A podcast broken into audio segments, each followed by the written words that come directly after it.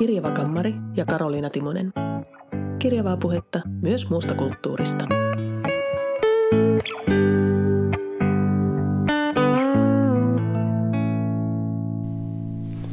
No hei ja tervetuloa pienen tauon jälkeen taas Kirjava Kammari podcastin pariin. Eli suunnilleen kuukausi on tässä vierähtänyt ja en mä missään vaiheessa oikeastaan ole tehnyt mitään tarkkaa suunnitelmaa, että kuinka usein mä näitä jaksoja äänittäisin, mutta siinä alussa tuli, tuli eri syistä tehtyä tosi tiheesti, niin nyt tämä kuukauden tauko tuntui tosi pitkältä. Mutta siis itsestäni, mutta varmaan jatkossakin ainakin tänä keväänä, niin ehkä ennemmin tulee tällainen jakso kuukaudessa, koska mulla on nyt ollut vähän, tai tuossa oli semmoinen tosi tiivis työvaihe päällä ja nyt mä taas sitten pienen tauon jälkeen kirjoitan aktiivisesti, että, että siihen tahtoo kaikki, kaikki aika irti, saa, irti saatava aika mennä siihen kirjoittamiseen, mikä on tietysti ihan iloinen tilanne ja kiva, varsinkin kun, kun tota, mulla on semmoinen semmoinen käsikirjoitustyön alla semmoinen projekti, joka on ollut tosi pitkä ja monella tavalla aika raskas, mikä on tavallaan vähän hassuakin, kun, kun tota, lopputuloksena on tarkoitus saada aikaan jotakin kepeää, mutta, mutta tosiaan niin tämä on nyt ollut vähän semmoinen, semmoinen prosessi ja projekti, että, että tota, välillä on ollut vähän ehkä ilokateissa ja, ja tota, niin nyt on, on mukava taas kirjoittaa ja se tuntuu hyvältä. Ja senkin takia jää sitten vähän vähemmän aikaa tälle harrastukselle, eli podcastaamiselle. Mutta joo, tosiaan tässä tota, välissä niin olen tietysti ehtinyt etenkin lukea kirjoja ja vähän, vähän sitten katsoa leffoja ja muuta. Kirjoista ja lukemisesta mä haluan tähän alkuun sanoa, että, että nyt on käynyt sillä tavalla, että, että mun hyllynlämmittäjähaaste on odotuksista huolimatta, odotuksistani huolimatta tuota, edennyt aika nihkeästi. Ja sitten se mun lanseerama dekkarihaaste vielä huonommin.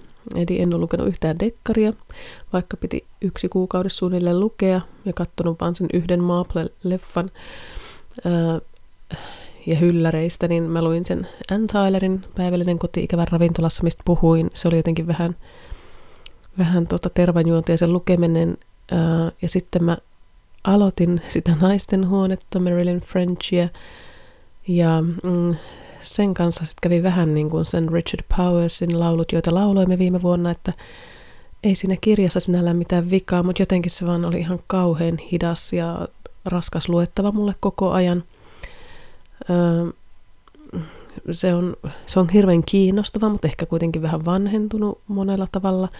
Ja tosi tiivistä tekstiä, hirveän niin isot sivut, pieni fontti, pienet marginaalit ja, ja hirveän vähän niin valkoista sivulla. Et mun mielestä sellainen kirja on aina sisällöstä huolimatta jotenkin raskas lukea. Ja sitten kun mä olin sen kataistellut ehkä puoliväliin, niin mä päätin, että, että vaikka mä oon yleensä aina, aina ollut huono antaa itselleni lupaa tällaisissa tapauksissa, jotenkin tämmöisissä haastetapauksissa keskeyttää ja luovuttaa, niin sitten mä päätin, että nyt, nyt mä jätän tämän vähäksi aikaa sivuun ja arvon itselleni seuraavan hyllyn lämmittäjäkirjan.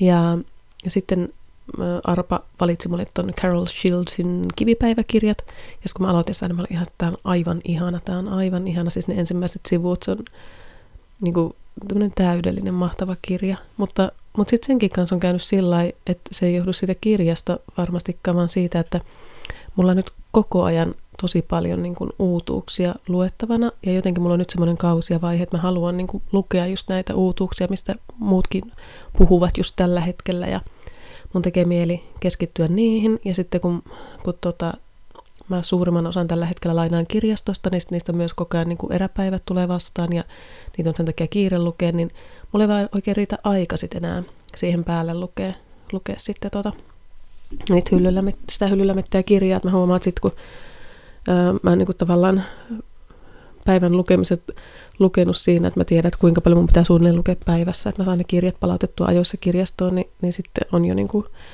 yli keskiyön kello ja tota, mä en enää jaksa lukea sitä hyllyllä mitään.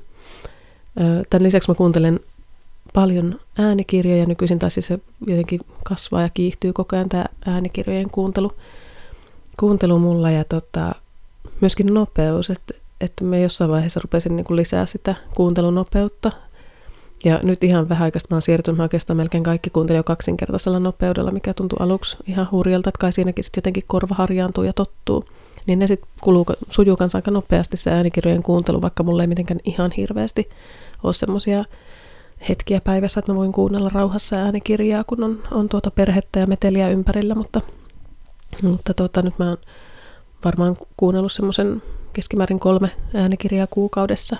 Ja, tota, ja sitten sen verran lukenut, että, että mä oon tainnut nyt lukea 30 kirjaa tänä vuonna, eli tämän kolmen ekan kuukauden aikana. Se on mulle jo aika hyvä tahti, että paljon olen lukenut, mutta en dekkareita enkä hyllyllä mitään kirjoja juurikaan, että, että mä ajattelin, että vaikka mä oon niissä aina ollut kauhean tunnollinen noissa haastelukemisissa, niin, niin tota, mä ajattelin, että ihminen voi muuttua ja mä voin ehkä antaa itselleni luvan nyt keskeyttää nämä haasteet, jos siltä tuntuu.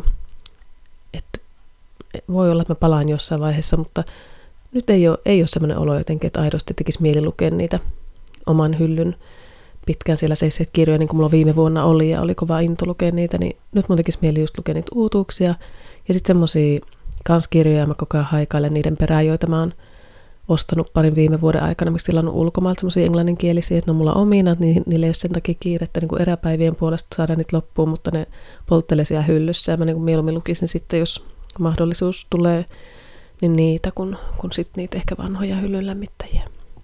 Joten olkoon nyt hyllärihaaste vähän aikaa ainakin. Olkoon ehkä dekkarihaaste, tosin kyllä mä haluan ne dekkarit lukea, ne muutamat ainakin, mitä, mitkä mä oon jo lainannutkin ja näin, mutta mutta mä en nyt laita niihin mitään aikarajoja. Että katsotaan, miten menee. No, mutta joka tapauksessa. Ähm, mä oon kattonut pari leffaa tässä viime aikoina, ja mä oikeastaan niistä haluaisin mainita sen takia, että ne vähän liittyy tämän päivän teemaan. Eli se, mi- mihin mä nyt on jossain vaiheessa pääsemässä, se tämän päivän teema, niin se on avioliitto kirjallisuudessa – avioliiton kuvaus tai ehkä paremminkin parisuhteen kuvaus, mutta, mutta niin kuin etenkin tämmöinen pitkän vakiintuneen parisuhteen, joka usein on yhtä kuin avioliitto, niin sellaisen käsittelykirjallisuudessa ja jonkin verran sivuan myös sitten sitä, että miten siihen päädytään, mitä, mitä se kumppanin etsiminen ja parisuhteen hakeminen toisaalta on kirjallisuudessa. Mutta hirveästi en nyt tällä kertaa puhu niin kuin tämmöisestä niin kuin rakkausromaanien peruskaurasta, eli siitä rakastumisesta ja suhteen alkamisesta niinkään, vaan siitä, että miksi, sitä, miksi ja miten sitä kumppanuutta ja puolisoa haetaan ja mitä sitten sen jälkeen tapahtuu, kun se suhde on jo vakiintunut. Mutta ne leffat, äh, mm, mä katsoin tuommoisen kuin The Weekend, eli äh, Mike Lean, hetkinen, onko se Lean, nyt mun täytyy tarkistaa se kyllä. Joo, lisäys jälkeenpäin. Ei ollut Mike Lean. Hain Hanif Kureish nimeä, joka on käsikirjoittanut tämän leffan. Ja Mike Lee tuli siitä mieleen, että hänellä on vähän samantyyppinen leffa yksänen ohjauksensa, joka on semmoinen kuin vuosi elämästä, jota mä en nyt muistanut tässä muuten käsitellä, mutta siitä tuli tämä virhe. Joka tapauksessa brittiläinen, brittiläinen elokuva ähm, pitkä, pitkästä avioliitosta tai tämmöisestä ikääntyneestä avioparista, jotka päättävät lähteä viikonlopuksi Pariisiin. Pariisiin ja sitten siellä heidän suhteestaan tavallaan niin kuin paljastuu kaikenlaista ja, ja heistä molemmista paljastuu kaikenlaista, paitsi katsojille, niin myös heille itselleen ja heille toisilleen. Öö, jonkin verran komediallinen, mutta myöskin aika surullinen, surullinenkin leffa. Tykkäsin aivan hulluna siitä. Öö, tuli jonkin verran mieleen 45 vuotta niminen leffa, joka myös brittiläinen pitkästä liitosta kertova, ää, monella tavalla erilainen kuin tämä The Weekend, mutta toisaalta oli paljon yhtäläisyyksiä. Ja siitäkin mä silloin pidin niin paljon, että mä kävin katsoa sen jopa niin kuin leffateatterissa kahdesti, mikä on mulle harvinaista, että käyn, käyn kahdesti katsomassa saman leffan, mutta, mm, mutta siitä, ja niin kuin jotenkin näistä tällaisista tämmöisistä mä tykkään hirveästi ja yritin tässä miettiä niin kuin nopeasti ennen kuin rupesin äänittää, että mitkä on muita samankaltaisia leffoja, joita mä en nähnyt. Mä en nyt keksinyt mitään nimeltä, mutta, mutta jos teille tulee mieleen jotain vinkata, niin tota, kertokaa, koska tollaisia mä tosi mielelläni katson. Ja sellaisista mä myös tosi mielelläni luen kirjallisuudessa, että siihen päästään kohta. Toinen elokuva, jonka mä katoin, katoin äskettäin, oli semmoinen kuin Viimeinen illallinen.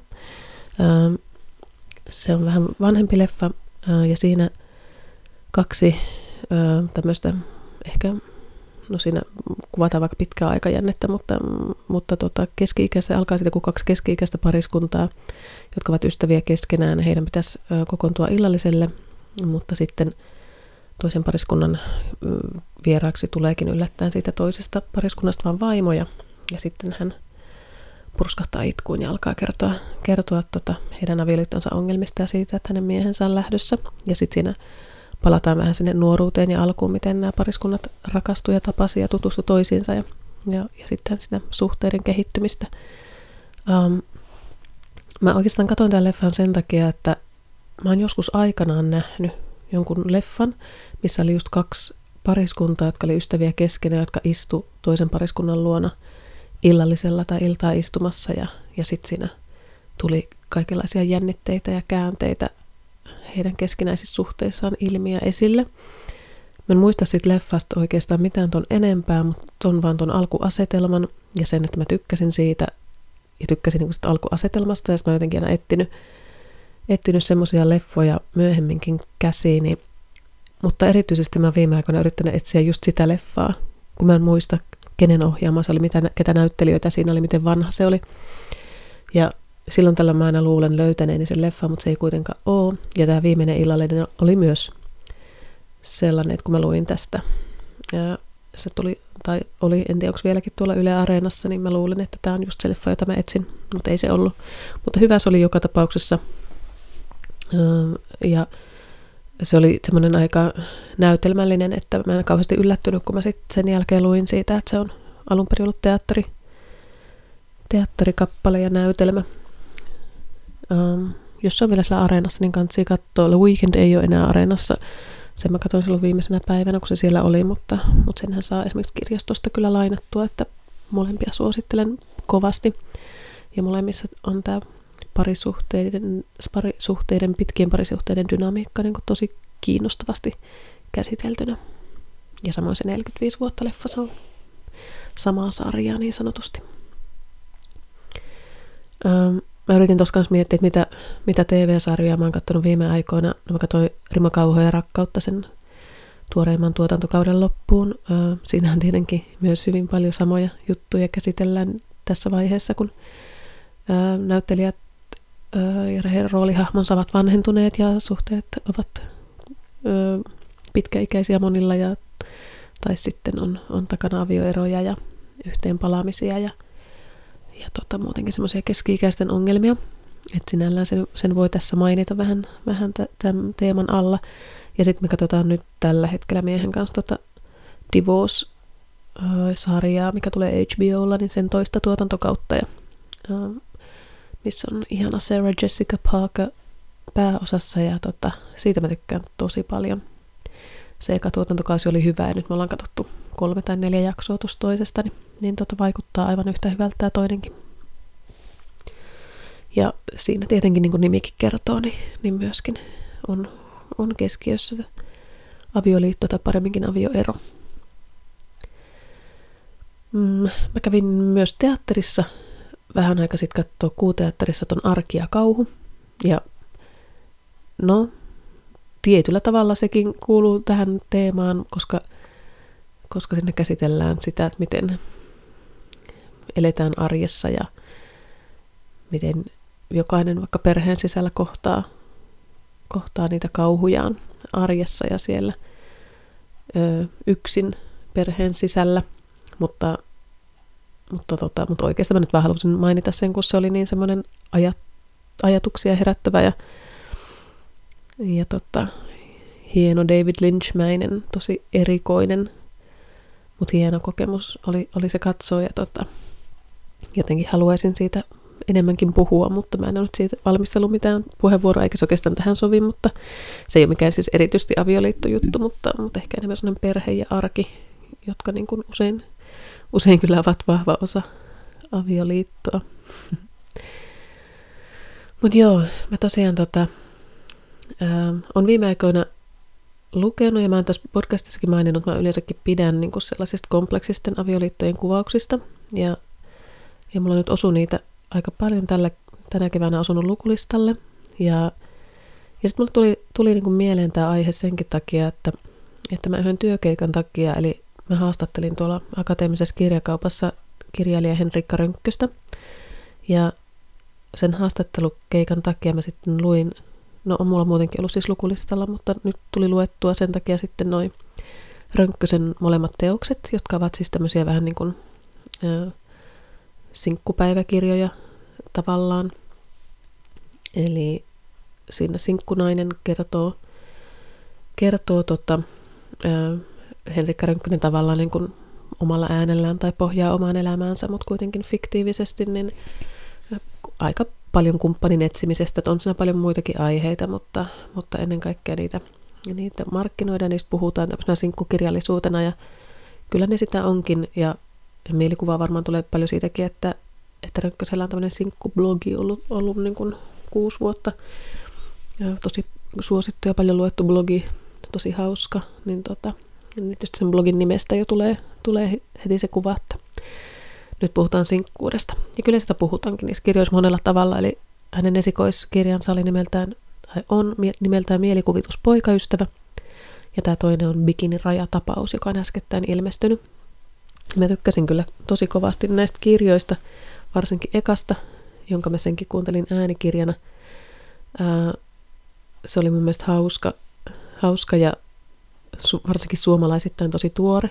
Mm toki semmoinen hävytön, hävytön ja ronski välillä, mutta sitten siellä oli, oli paljon sitten semmoisia ihan syviäkin ajatuksia ja, ja tota, mm, tuli, mulle tuli paljon mieleen, niin kuin mä sitten Henrikalle sanoinkin haastattelussa, niin Amy Schumer, josta mä pidän, että, että aika samanlaista, samanlaista huumoria ja sitten toisaalta syvällisen niin kuin vuorottelua näissä kirjoissa. No, joka tapauksessa mä mietin sitten siinä, kun mä luin vähän päällekkäin tai heti siihen perään sitten ruotsalaisen Ebba Brattströmin vuosisadan rakkaussodan.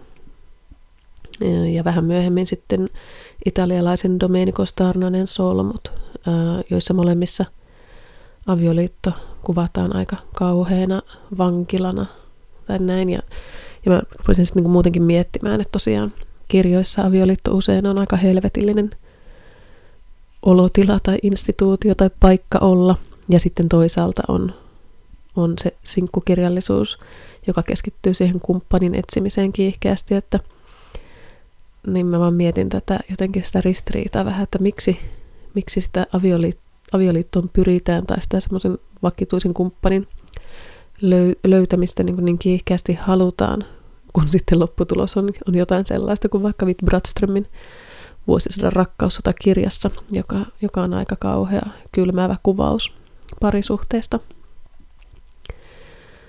Öö, mä, sit, mä luin just äskettäin, ihan siis päivä pari sitten, niin Hesarista ton Rosa Meriläisen kolumnin, missä puhuttiin myös siitä, että mm, minkälaista on ehkä olla sinkkuna ja minkälaista parisuhteessa. Ja, ja tota, siinä mä samastuin moneen Rosa Meriläisen sanomaan ehkä siksi, koska mä vähän samalla tavalla, niin kuin hän hauskasti siinä sanoi, saattaen vaihdettava, että on ollut koko aikuisen ikänsä käytännössä parisuhteessa niin kuin minäkin, että ei ole sinkkuudesta hirveästi kokemusta.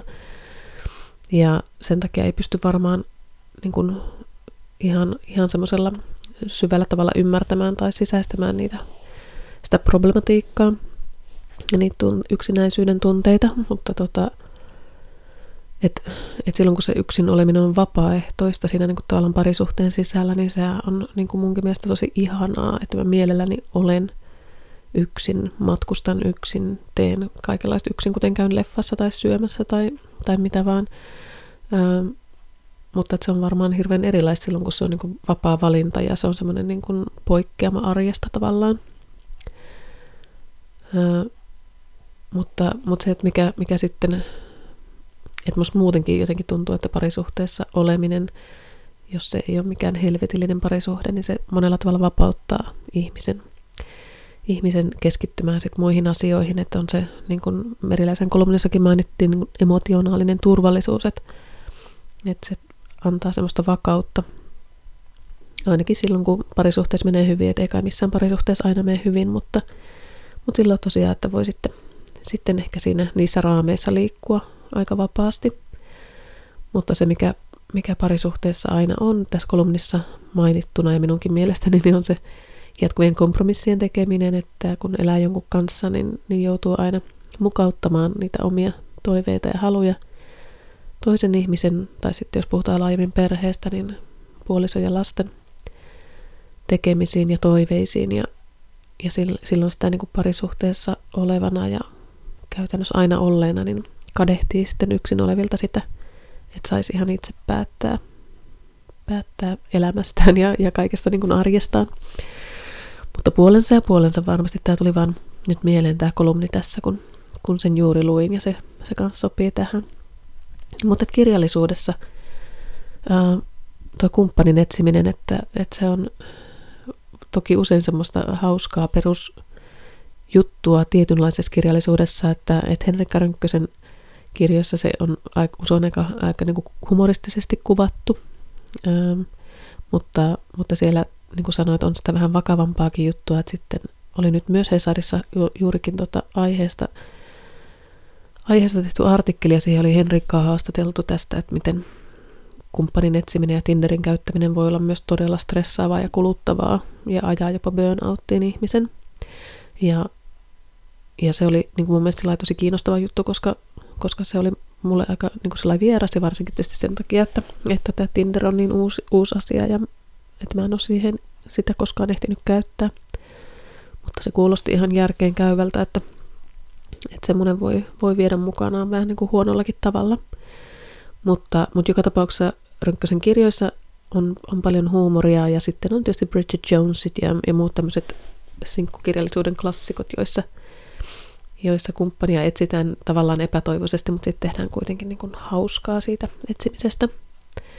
Ja sitten on ne periromanttiset rakkausromaanit, joissa, joissa se kumppanin löytäminen tai etsiminen on ihanaa. Niissä välttämättä ei niin kuin etsimällä etsitä eikä myönnetä sitä epätoivoisuutta, mutta ennemminkin sattuman kautta kohdataan joku ihana ihminen. Ja, tai sitten se voi olla semmoista huumoritonta pakkomielteistä etsimistä, kuten Lena Andersonin kirjoissa – mm, kuten omavaltaista menettelyä. Tosin siinä ei niinkään etsitä kumppania, vaan, vaan ennemminkin rakastutaan yhteen ihmiseen eikä suostuta hyväksymään, että, että siitä ihmisestä ei tule puolisoa, vaan roikutaan siinä aika epätoivoisesti. Mutta joka tapauksessa niin kun e, erilaisia tyylilajeja, mutta kuitenkin kirjo, on paljon kirjoja, joissa kumppania tavalla tai toisella etsitään. Ja, ja ylipäätään rakkaushan on aihetta, että tämmöinen niin kuin parisuhteeseen tähtäävä rakkaus on, on niin kuin kaikissa kulttuurissa ja elämässä ihan hirveän paljon meidän tekemistä säätelevä asia ja ohjaava asia.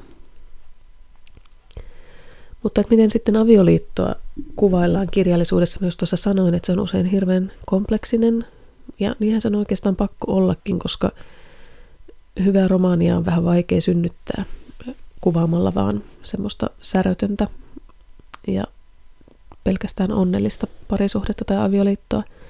Kirjassa tarvitaan oikeastaan aina jännitteitä ja kriisejä ja draaman kaari. Ja ne pitää sitten kirjastulla, jos kuvataan onnellista parisuhdetta, niin sitten pitää olla jotain muuta, mikä tekee siitä kirjasta kiinnostavan. Ähm, suomalaisessa niin sanotussa tiskirättikirjallisuudessa äh, avioliitto on aika usein sitä, että mies juo ja lyö. Äh, Suomessa on paljon parisuhdeväkivaltaa ja paljon alkoholismia, ja niitä on totta vie myös kuvattu paljon suomalaisessa kirjallisuudessa. Semmoista koti, kotiin liittyvää ahdistusta ja hirvettävän ahdistavia tilanteita. Mä luin just, ei tyypillisin esimerkki tästä niin sanotusta genrestä, mutta luin just ton Rosa Liksomin Everstinnan, joka oli tosi hieno romaani monella tavalla, ja niin kuin sanoit, ei mikään ihan tavanomaisin esimerkki tästä kuvatusta tyypistä, mutta, tota, mutta siinäkin kuitenkin tavallaan toistuu tämä tää kuvio. että rakastutaan ja mennään naimisiin, mutta mies on väkivaltainen ja kohtelee todella kaltoin vaimoaan. Myös tuossa mainitussa Ebba Witt-Bratströmin vuosisadan rakkaussota kirjassa viitataan väkivaltaan. Mä palaan tähän asiaan, asiaan kohta, mutta, tota, mutta mä tuon sen tässä nyt esille sen takia, että siinä viitataan väkivaltaan.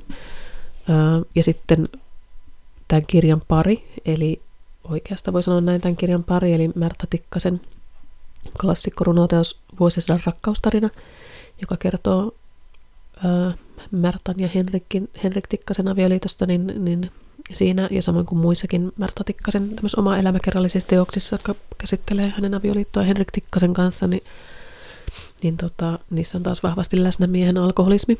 Mm, eli joo, väkivalta ja alkoholismia, mutta kuitenkin nämä, nämä kirjat ö, menee mun mielestä vähän siihen luokkaan, joissa sitä parisuhdetta pohditaan aika älyllisesti ja keskitytään aika paljon myös emotionaalisiin ongelmiin, et, et niinkään paljon siihen, vaan semmoiseen niin kuin, ö, konkreettiseen fyysiseen väkivaltaan tai miehen juoppouteen. Ö, vähän samantyyppisiä kirjoja on missä just se Domenico Starnonen Solmut, joka oli tosi hieno romaani, kannattaa lukea, se on ihan vastikään ilmestynyt. Kuuntelin sen itse äänikirjana. Siinäkin on aika tämmöinen vaikea kompleksinen avioliitto, kuvataan molempien aviopuolisoiden ja myös heidän lastensa näkökulmista. Ja tota, mutta siinä ei ole mitään näin, näin hirveitä väkivaltaa tai, tai alkoholismia, mutta tota, mutta paljon semmoista mm, emotionaalista vallankäyttöä, voisiko sanoa, ja, ja tota, solmussa oleva avioliitto monella tavalla, ja tota, mm, sen sisarteos ilmeisesti on niin sanotusti Elena Ferranten, joka on ehkä Domenico Starnonen vaimo, niin hylkäämisen päivät. Mä en ole vielä sitä lukenut, aion kyllä lukea, mutta, mutta siinä on yksi vinkki kanssa parisuhteen, vaikean parisuhteen käsittelyyn. Öö, muita tällaisia voisi sitten esimerkiksi näytelmistä mainita pari mun lempinäytelmään Edward Albin, Kuka pelkää Virginia Woolfia, joka on kyllä semmoinen aika kauheakin.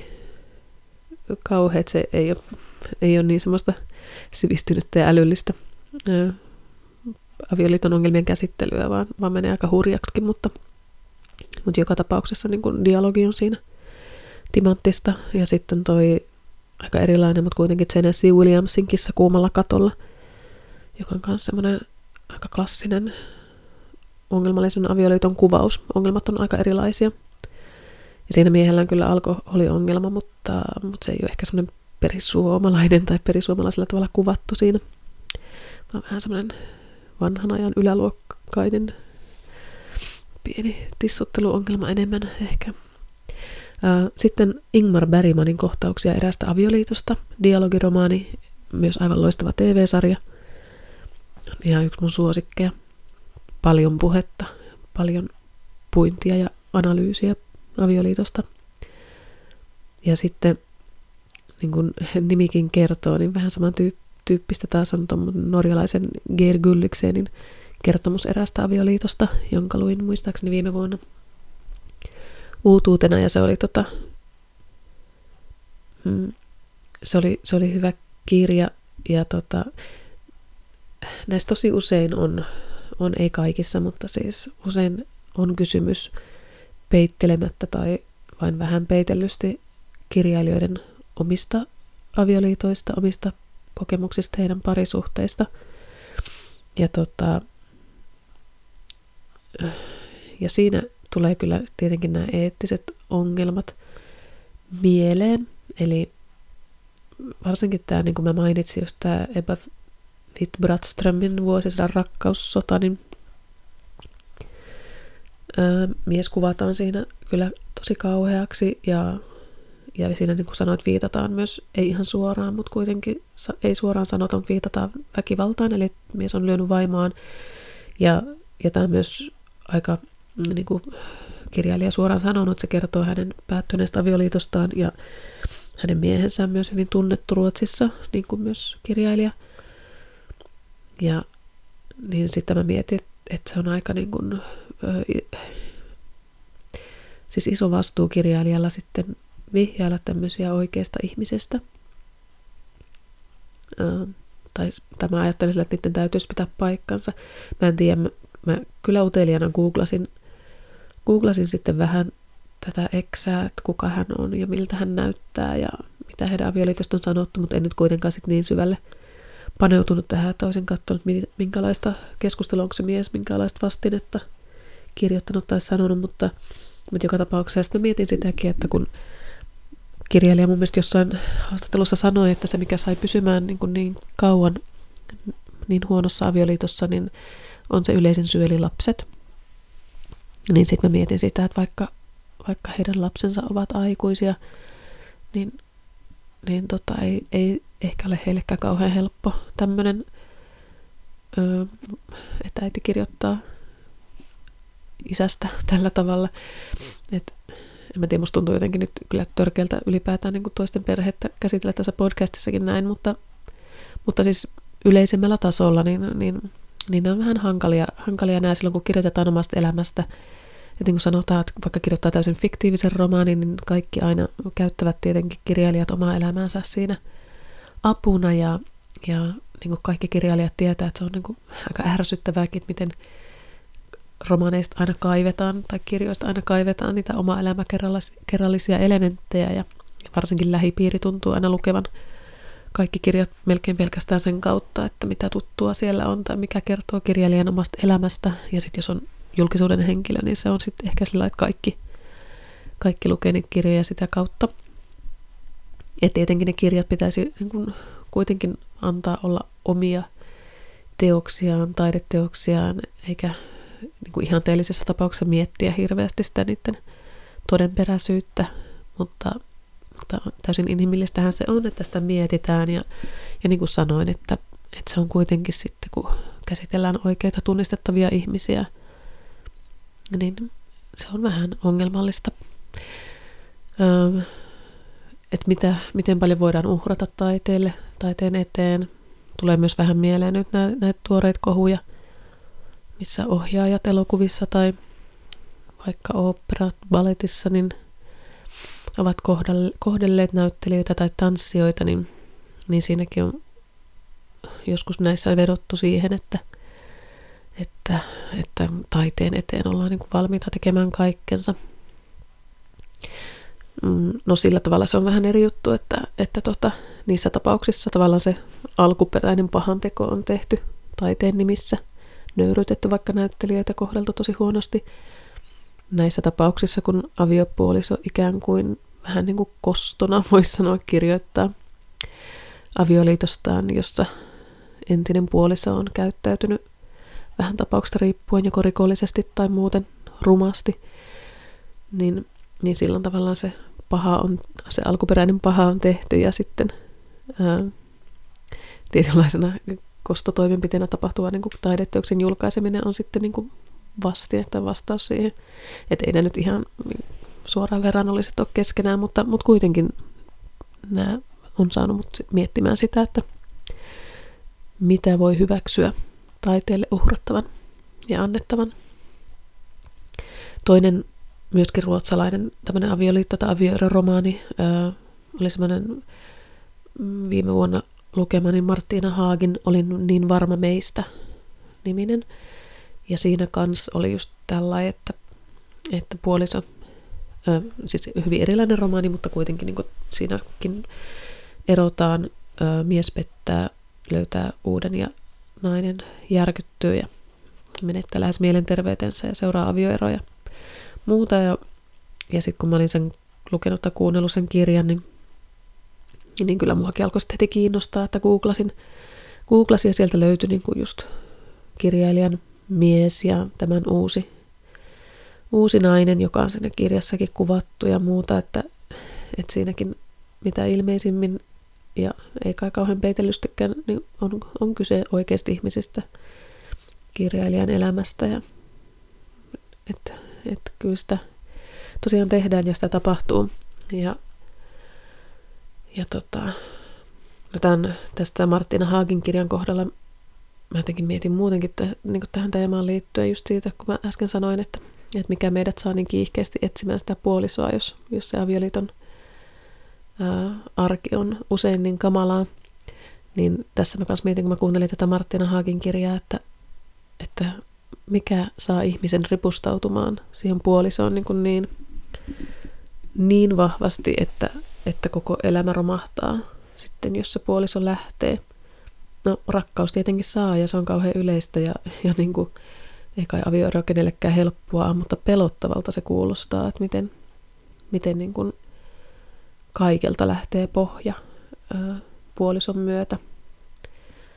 Että, että on siinäkin, ollaan me siinäkin ihmiset aika, aika erikoisia, että me niin, kuin niin, niin ripustaudutaan täydellisesti toiseen ihmiseen.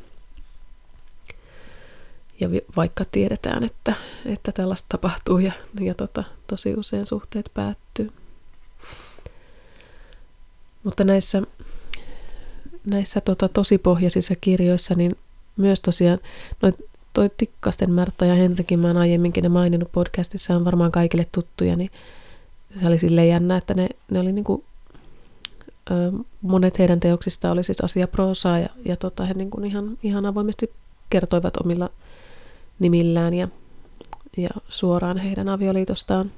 Ö, ja Märta Tikkasta etenkin on paljon sit haastateltukin ja et miksi näin ja kuinka uskalsitte ja halusitte ja tehdä tällaista, mutta, mutta sitten on näitä vähän peitelympiä. Ja tämä mainitsemani Geir Gylliksenin norjalainen kertomus eräästä avioliitosta, niin, niin tota siinä, siinä on sitten miehen mielestä tosi täydellinen avioliitto heillä, mutta omanlaisensa, että he saavat vähän niin kuin vapaasti tavata muitakin, jos haluavat ja, ja näin, mutta, mutta sitten nainen kuitenkin kuitenkin sitten rakastuu tavallaan vähän liikaa toisen mieheen ja, ja avioliitto kaatuu.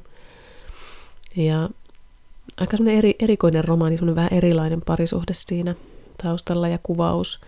Ja ehkä myös vähän ne sukupuoliroolit on, on sillä toisinpäin, että siinä onkin nainen on se pettäjä ja mies on sitten vähän semmoinen kodin hengetär, joka siellä odottelee vaimoa epätoivoisena. No joka tapauksessa niin, niin siitä sitten mun mielestä tämä Gylliksenin ex-vaimo, niin oliko hän ihan haastanut oikeuteen kirjailijan tai ainakin jonkun vastineen siitä kirjoittanut ja sanonut, että hän ei voi hyväksyä sitä, että hänen elämänsä on tällä tavalla levitetty kaikkien nähtäväksi tässä romaanissa. Mm. Et siinäkin tosiaan tässäkin kirjassa on, on ilmeisen yksi yhteen kirjailijan oma, oma entinen avioliitto käsitelty. Mm. Ja nämä on ehkä pyörinyt mulla senkin takia mielessä, että mä oon miettinyt viime aikoina paljon autofiktiota. Mm, sen Henrikka Rönkkösenkin takia, kun mä häntä haastattelin, niin me siinä puhuttiin aiheesta. Ja, ja sitten mun omaan kirjoittamiseen liittyen, ei, ei nyt tämän, tämän hetkisen kirjoittamiseen, mutta, mutta tulevaisuuden suunnitelmiin liittyen, mä oon aika paljon puhunut ja miettinyt ja lukenut autofiktion eri muodoista. Ja sitten mä haluan mainita vain tässä yhteydessä, vaikka tämä ei nyt niinku... No oikeastaan se kyllä liittyy. Kaikki liittyy kaikkeen. Mutta siis mä halusin mainita, kun mä luin Saara Turusen sivuhenkilö uutuusromaanin, joka oli ihan... Mä oon lukenut viime aikoina paljon hyviä kirjoja, mutta on ehkä niistä kaikkein paras. Et tosi mahtavaa, annoin viisi tähteä tuolla Goodreadsissa. tykkäsin aivan hulluna. kirja käsittelee ennen kaikkea kaipa tätä autofiktioksi voi sanoa romaani, mutta, mutta siis äh, varmaan aika, aika pitkälti saada Turusen omalla äänellä äh, kerrottu, kerrottu tota, toki niin kuin fiktion keinoin, niin, niin äh, naistaiteilijan, naistaiteilijan asemasta nyky-Suomessa, voisi ehkä näin sanoa. Ja, ja tota, se, se on niin kuin se pääjuttu, mutta kuitenkin, kuitenkin sitten päähenkilö myös kokee tosi paljon semmoista, tai miettii hirveän paljon sitä lapsettomuuttaan ja, ja sinkkuuttaan ja, ja niin kuin kokee omassa iässään olevansa jotenkin ulkopuolinen ja erilainen kuin suurin osa ö, ikätovereista ja siskoista ja näin on menneet naimisiin ja perustaneet perheen. Joten kyllä sekin tähän teemaan liittyy, mutta, mutta enemmän halusin nyt hän Saara Turusen sivuhenkilön mainita nyt tässä tämän autofiktion osalta ja loistavana esimerkkinä siitä genrestä. Mutta mitä sitten, kun mä sanoin siitä, että, että kirjallisuudessa on jotenkin vaikea tai jopa mahdoton kirjoittaa romaani onnellisesta avioliitosta tai parisuhteesta, jos se on pelkästään aiheena, mutta, mutta kyllä kai kirjallisuudessa onnellisiakin liittoja on kuvattu. Ja mä yritin niitä äsken miettiä esimerkkejä ja en nyt ihan hirveästi keksinyt, mutta olisi ihan kiva kuulla, jos teille tulee mieleen jotain, missä kirjassa on kuvattu niin kuin ihana avioliitto. Mulle tuli mieleen, että ehkä joissakin lastenkirjoissa, jossain niin kuin idyllisissä, niin kuin vaikka mun suosikissa Astrid Lindgrenin Marikissa, niin, mm, et niin kuin, jos kuvataan onnellista lapsuutta, niin usein niin kuin se vanhempien avioliitto kuvataan tai nähdään niissä aika harmonisena, mutta tietenkään se ei olekaan niin kuin pääasia niissä kirjoissa, eikä sitä lapsi voi sen syvällisemmin tulkita, tai voi, mutta se on sitten erilaista kirjallisuutta. No, mutta sitten noin muuten, niin, niin mä mietin, mainitsin taas tämän kolmikon kaksoset, joista on nyt tullut mun silmissä nykyisin kolmoset.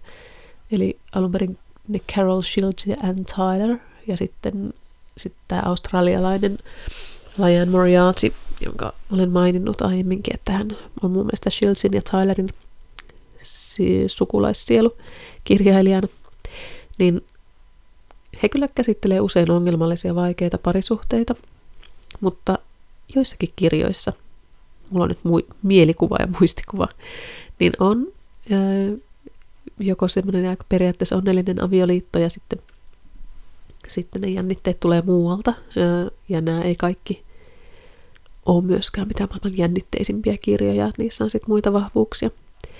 Mutta sitten useammin sanotaan näin, että heillä saattaa olla sellaisia kirjoja, joissa kuvataan useita perheitä tai useita avioliittoja, ja sitten siellä voi olla vähän niin kuin ehkä semmoisena vastapainona tai vastaparina sitten joillekin ongelmallisimmille liitoille, niin on sitten joku onnellinenkin parisuhde, mutta, mutta kyllä ne mun mielestä siis, että, että semmoisia aika realistisia, että, että yleensä niissä onnellisissakin sitten on on kuvattu joitakin säröjä, mutta, mutta sanotaan, että se ei ole kuitenkaan mitään, niin kuin, että ne kaikki avioliitot ei ole ihan helvetistä niin kuin näiden kirjailijoiden kirjoissa. Ja sitten tuli mieleen vähän samantyyppisenä esimerkkinä mun nuoruuden suosikki kuin toi Rebecca Wellsin Jumalaiset jajasiskot, jossa, jossa oli hirveästi kaikenlaisia ongelmia ja varmaan paskiaisia miehissä, mutta, mutta siitäkin mut tulee mieleen, että siinä kuvattiin sen verran useita parisuhteita, että olisiko sielläkin ollut joitakin onnellisiakin. Mutta ihan eri asia on sitten tosiaan ne rakastumisesta kertovat romaanit, niin kuin puhuin, että ne missä rakkaus syttyy ja löydetään ihana puoliso, ne missä ei ole vielä ehditty sinne tota, arke, avioliiton arkeen, niin se on eri juttu, mutta nyt puhun nimenomaan näistä tämmöisistä pidemmistä parisuhteista. No sitten mä mietin, koska kun mä selasin niin kun lukemiani kirjoja viime vuosina, niin tuli mieleen semmoinen hieno kotimainen esikoisromaani kuin Perheestä ja alastomana juoksemisesta – Joo, kirjailijan nimi on Jarmo Ihalainen. Niin mä muistelen, että siinä, siinäkin kuvattiin monia eri ihmisiä, mutta siinä oli semmoinen, mulla on jäänyt jotenkin mieleen semmoinen kahden, kahden vanhemman naisen välinen liitto, parisuhde, joka, joka oli kuvattu jotenkin aika sympaattisesti, että ei sillä imelästi, vaan realistisen onnellisesti. Tosin tämäkin on vaan muistikuva, korjatkaa jos olen väärässä. Ja sitten tuli mieleen, että mä jotenkin samoihin aikoihin luin Tuve Janssonin kirjoja ruotsiksi, ja sitten mä luin tuon Rentspel teoksen, joka oli joko, olikohan se niin kuin novellikokoelma, mutta kuitenkin niin kuin, että siinä kuvattiin sitä niin kuin samaa, samaa parisuhdetta koko ajan, vai oliko se sitten ihan romaani.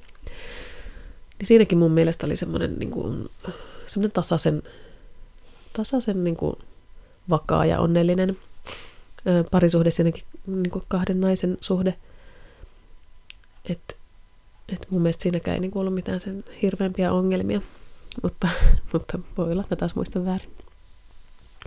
Ja sitten tuli vielä mieleen tuosta, kun mä sanoin, että lasten silmin nähtynä, niin kuin usein vanhempia avioliitto saattaa kirjoissakin olla, olla onnellinen, ellei se sitten ole semmoinen niin riitaisa, että lapsetkin kärsii, niin, niin mulle tuli mieleen yksi lempiromaaneita, eli Kate Atkinsonin Elämä elämältä, niin muistelin jotenkin, että siinä sitten tämä päähenkilö, joka, uudelleen ja uudelleen kuolee ja jolla on erilaisia elämiä siinä kirjassa, niin että hänen vanhempiensa liitto olisi ollut jotenkin tällainen aika herttainen. Mutta tämäkin mielikuva, muistikuva. Mutta sitä mä mietin, että milloin sitten, milloin sitten voidaan kuvata onnellista avioliittoa, niin yleensä siihen vaaditaan sitten joko se, että, että puoliso on vakavasti sairas tai sairastuu tai se siinä kirjassa menetetään. Et silloin tavallaan se jännite tulee siitä. Mulle tuli mieleen Lisa Genovan edelleen Alice, myöskin yksi lempiromaaneita, missä tämä päähenkilö Alice sairastuu Alzheimerin tautiin. Muistelen, että siinä oli semmoinen mukava avioliitto. Se oli ihana kirja muutenkin. Sitten mulle tuli mieleen myöskin Joan Didionin oma elämäkerralliset teokset. Ei nekään nyt sillä lailla kaunistele, varsinkin jälkeenpäin mä oon niin haastattelusta ymmärtänyt, että myös Joan Didionin avioliitossa oli vaikeita aikoja. Ja kyllä niistä varmaan nämä kirjoissakin puhutaan, mutta kuitenkin hän niin kuin puhuu tosi kauniisti miehestään. Ja nämä siis ne ei ole romaaneja, vaan mä puhun niin kuin nimenomaan näistä oma elämäkerrallisista muistelmateoksista. Niin, niin hän, kyllä, hän kyllä kuvaa aika semmoista hyvää avioliittoa, vaikka se tietenkään, varsinkaan kun se on oikeat elämää eikä fiktiota, niin, niin tota, on mikään yksioikoisen onnellinen. Ja sitten tuli mieleen toi kanssa niin kun oma elämäkerrallisesta kirjoittamisesta, niin toi viime vuonna ilmestynyt Tom Malmqvistin, ruotsalaisen Tom Malmqvistin Joka hetki olemme yhä elossa, ähm, joka kertoo kauhean surullisen tarinan siitä, miten kirjailijan ähm, vaimo kuoli pian heidän esikoislapsensa syntymän jälkeen. Ja mm, tämä mieskirjailija jäi sen vauvan kanssa kahdestaan. Niin siinä mä niin tykkäsin siitä, että, että, tota, että se heidän li, avioliitto sen, sen tota, kuolleen vaimon kanssa, vai oliko he naimisissa, mutta joka tapauksessa, niin, niin tota, se oli kuvattu aika kaunistelemattomasti niin kuin siitä huolimatta, että, että vaimo kuoli. Että siinä olisi tietysti voinut tehdä vaimosta jonkinlaisen pyhimyksen, mutta ei siinä ollut tehty. Mutta se oli kuitenkin semmoinen ihan hyvän suhteen kuvaus. Mutta tosiaan tuntuu, että jos aiheena on sairaus tai kuolema, niin silloin avioliittokin voi siinä kirjassa olla onnellinen. Tai sitten jos on kyseessä rikosromaani, että mä tuli mieleen, mä oon lukenut tuota yhden Camilla Lekbergin dekkarin nimeltä Enkelin tekijä. Ja, ja se on käsittääkseni hänen kirjoissaan niin kuin toistuu, tai on niin kuin samat päähenkilö monessa naisetsivä, jos oikein muistan. Niin, tota, niin siinä, siinä edelleen, edelleen muistelen, koko ajan muistelen vain, niin tota, ää, mun mielestä tällä niin kuin kaiken sen rikollisen ja kauhean, mitä tapahtui etsivän kodin ulkopuolella, niin vastapainona hänellä oli niin kuin kotona semmoista mukavaa lapsiperhearkea ja hyvä aviomies. Ja sitten on vähän yllättävä, yllättävä hyvien avioliittojen kuva, ja mulle tuli mieleen, siis ei yksioikoisesti eikä tylsästi, mutta siis Ian McEwan, mahtava kirjailija, niin mä jotenkin mietin, että, että tota, että kyllähän niissä kirjoissa varmasti niin kuin on selvää, että, että niin kuin avioliitossa on paljon kaikenlaista ja kulissien takana voi ehkä kiehuakin, mutta kuitenkin mä mietin tämmöisiä kirjoja kuin vaikka Vieraan turva tai Lauantai, joka on mun suurin suosikki, tai Lapsen oikeus. Lapsen oikeutta mä muistan ihan niin tarkkaan, mä muistelen, että siinä oli vähän sama, että, että tavallaan että se avioliitto on niin semmoinen hyvä ja turvallinen, mutta sitten jotakin tapahtuu tai tulee ulkopuolelta, joka kriisiyttää tavallaan sen tilanteen tai sen suhteen. Mutta kuitenkin mä niin mietin, että, että hetkinen, että olisikohan McEwan oikeasti nyt tämmöinen niin hyvän avioliiton kuvaaja ehkä. Ja vielä pari esimerkkiä tähän loppuun. Toinen on tota, viimeaikainen hittiromaani Minna Rytisalon Lempi, joka, jota mulla niin kuin oli ihana oikeus lukea hyvin aikaisesta vaiheesta, käsikirjoitusvaiheesta, koska ollaan Minnan kanssa ystäviä ja on mulle sen takia läheinen kirja. Ja se tuli mulle mieleen siitä, että koska mun mielestä Minna, Minnalla on niin kuin vahvuus kuvata tosi kaunista rakkautta. Ja siinä, siinä niin kuin miehen kuvauksena ja muistoissa ää, tämä lyhyeksi jäänyt avioliitto kahden nuoren välillä oli todella kaunis ja hänen rakkautensa tätä vaimoa kohtaan on, on tosi semmoista pursu, ylitse pursuavaa ehkä, mutta kuitenkin kaunista ja hellää. Ja samoin hänen muistoissaan niin kuin hänen omien vanhempiensa avioliitto on kuvattu pienten hetkien kautta tosi kauniina, kauniina rakkaus, tämmöisenä arkisena rakkaustarinana. Mutta sehän siinä lempikirjassa kuitenkin sitten on, että, että kirjassa saadaan, tai niin kuin se kirja herättää kuitenkin ne kysymykset, että oliko, olikohan tämä lempi vaimo ihan samaa mieltä siitä avioliitosta kuin, kuin se mies Viljami. Että ei sekään välttämättä ihan niin ongelmallinen liitto, liitto ollut sitten, mutta, mutta kuitenkin miehen kuvauksena kuvauksena se on semmoinen hyvin kaunis rakkaustarina, mutta, mutta toki myöskin se jäi lyhyeksi, että ei nyt puhuta mistään monen kymmenen vuoden liitosta, johon arki on jo astunut. Mutta sitten semmoisena vähän ehkä ihanteellisena tuli mieleen täällä Pohjan tähden alla, jonka siis uudelleen luin äskettäin. Ja, ja sitten ehkä kun mä kuuntelen nyt tota Heidi Köngäksen Sandraa, mulla on ihan viimeiset sivut jäljellä enää siitä, niin niissäkin, miksi siinä Sandrassa, niin niin on kuvattu ihana avioliitto. Öö, varmaan ehkä voidaan siksi tehdä näin, että, että siinä on niin paljon sitä draamaa, kun on sisällissota ja nälänhätää ja kaikenlaista kamalaa siinä ympärillä ja myöskin ää, vaimo menettää miehensä ainakin tosi pitkäksi aikaa. Mä en ole vielä ihan lopussa, mä en tiedä miten ihan lopussa käy, mutta, mutta tota, niin silloin se niin kuin on ihan hyväksyttävää tavallaan, että se ei ole liian tylsää, että, että se rakkaus on kuvattu tosi kauniisti ja se mies tosi ihanaksi, että Sanrassa, tämä Sandra-mies Janne, niin on semmoinen aika niin kuin modernilla tavalla ihana, että hän on tosi omistautunut isä ja vaimonsa hirveän hellästi suhtautua.